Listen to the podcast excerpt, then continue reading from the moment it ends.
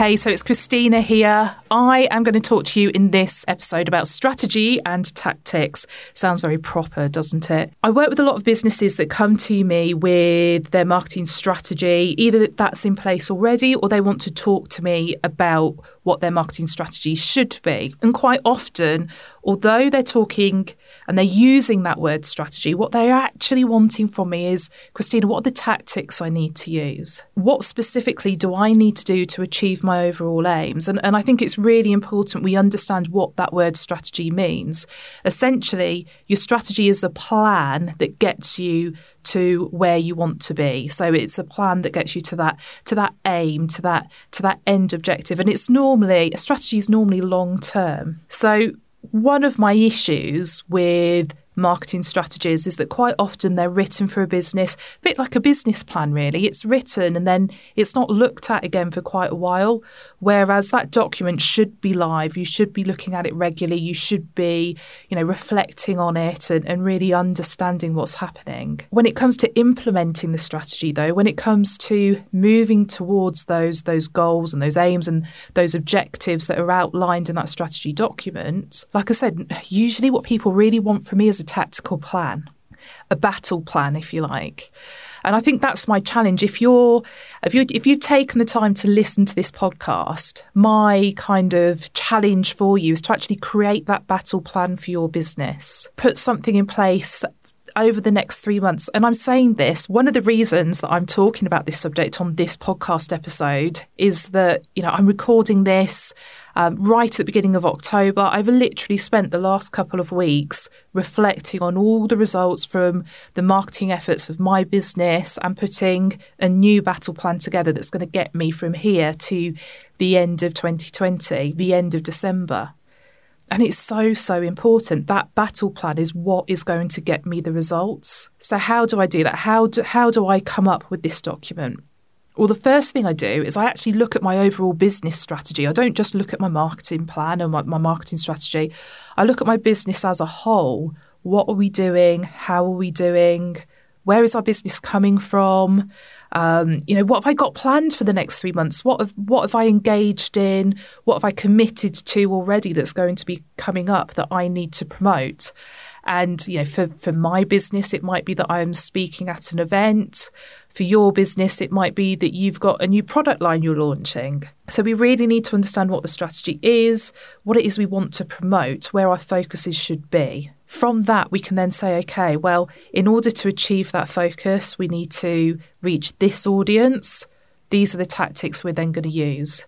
So, you know, maybe it's an engagement strategy on Instagram. Maybe you're going to create a hit list on LinkedIn and, and work that way. Those are the tactics that go, are going to deliver the results you're looking for. Another thing that I do when I'm sort of preparing this battle plan is like I said, I you know I look at my results. I look at Google Analytics. I look at you know who have I been invoicing and where did those people come from. But I also actually go and look at my website, look at my blog, look at my social channels.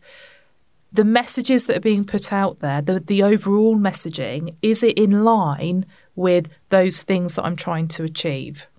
Is it in line with, you know, the goal that I'm heading to?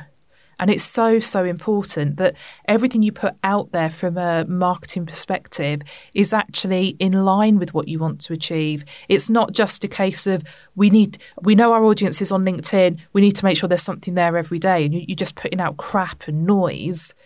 The content you put out there, it should be part of that battle plan, the tactics that you use. If I want to get lots of people, if I want to increase my email marketing sales, I need to put content out there that's linked to email marketing. If I want to be seen as an expert in my field on a particular topic, that's the type of content I need to be putting out there. That's the type of content I need to be contributing to, whether it's commenting on something from someone else and it's so important. We just we so many businesses come to me and they've just been doing this blindly. If I'm really honest, it's kind of like physician, heal thyself. Because I'm looking at my my own content and I'm saying, okay, well, I'm ticking the boxes from a how often do I post? Is it going to the right people? Is it on the right topics? But then I'm looking at it, I'm going, hmm, is it really showing me as being as being an expert? Am I putting enough opinion forward? Am I suggesting enough strategies?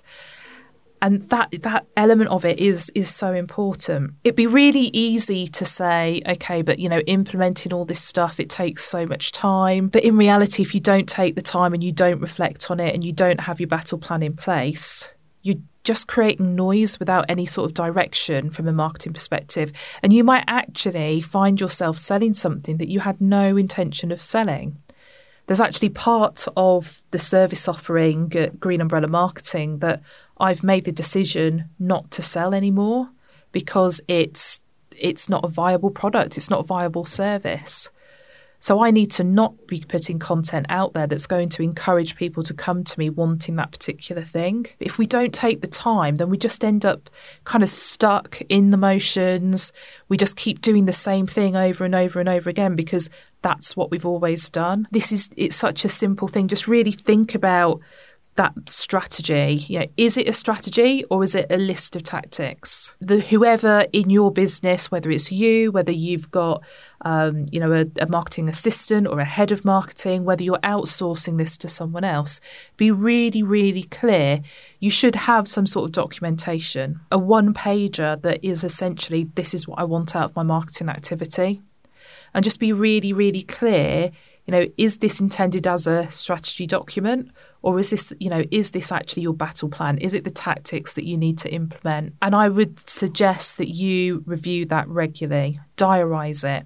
Don't let a quarter go past without you checking it. Check those KPIs um, and do that overview. And I, I can't stress this enough.